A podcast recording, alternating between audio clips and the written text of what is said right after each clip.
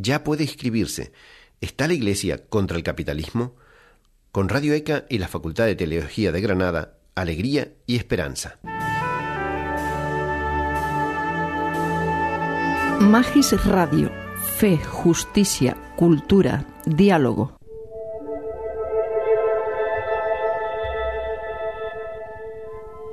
Puntos para la oración. Pistas para orar con la palabra de Dios y la vida. Una producción de Radio ECA para Magis Radio.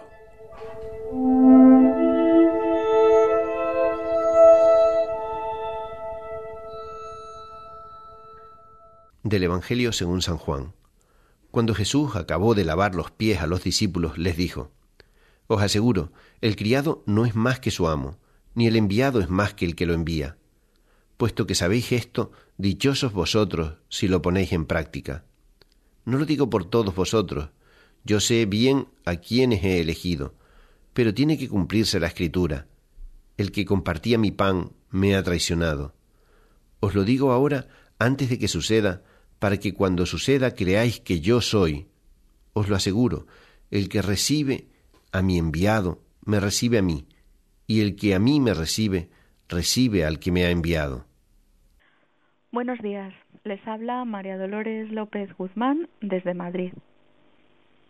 Acabamos de escuchar los versículos 16 al 20 del capítulo 13 de Juan, donde Jesús nos habla de la estrecha relación entre la persona que envía y el enviado. Pidamos entonces especialmente al Señor que nos conceda la gracia de ser fieles a Él y a la misión que nos encomienda. En el día de hoy, en el que recordamos la figura de Isidro Labrador, eh, está centrado en dos temas indisolublemente unidos, en los que el santo sobresalió de modo particular, el servicio y el envío. El primer punto de contemplación podría ser imaginarnos a Jesús de rodillas ante mí, lavándome los pies. Él, el Señor, se ha puesto a mi servicio con todo su cuerpo y toda su alma, totalmente.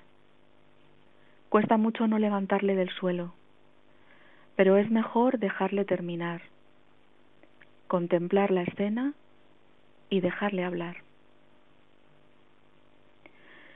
Y el segundo punto podría ser precisamente escuchar lo que dice.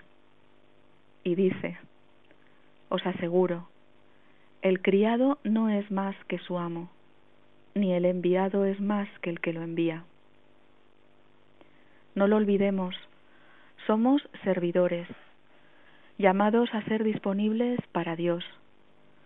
No queremos dejarnos conducir por nosotros mismos, sino por alguien que es mejor y mayor que nosotros.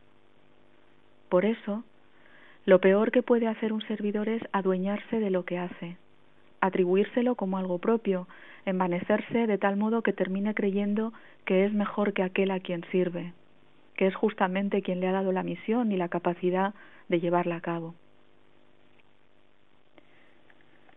Y tercer punto, seguimos escuchando al Señor que dice, El que recibe a mi enviado, me recibe a mí y el que a mí me recibe recibe al que me ha enviado. Es decir, que el Señor nos ha enviado para transmitir a los demás que está con nosotros y por tanto conmigo. Y por eso, quien me recibe a mí como enviado soy, que soy suyo, a Él le recibe. Se siente tan unido a nosotros como una madre o un padre a sus hijos, quien acoge a un hijo acoge a su madre o a su padre aún más que si lo hiciera directamente con ellos. Por eso, recordemos en el día de hoy a las personas que nos han hablado de Dios y pensemos cómo las hemos recibido y tomemos conciencia de que acogiéndolas a ellas estamos acogiendo al mismo Dios. Muchas gracias y hasta el próximo jueves. María Dolores López Guzmán, desde Madrid. Del Evangelio según San Juan. Cuando Jesús acabó de lavar los pies a los discípulos, les dijo, Os aseguro, el criado no es más que su amo, ni el enviado es más que el que lo envía. puesto que sabéis esto, dichosos vosotros si lo ponéis en práctica. No lo digo por todos vosotros, yo sé bien a quienes he elegido, pero tiene que cumplirse la escritura. El que compartía mi pan me ha traicionado. Os lo digo ahora antes de que suceda, para que cuando suceda creáis que yo soy. Os lo aseguro, el que recibe a mi enviado, me recibe a mí, y el que a mí me recibe, recibe al que me ha enviado.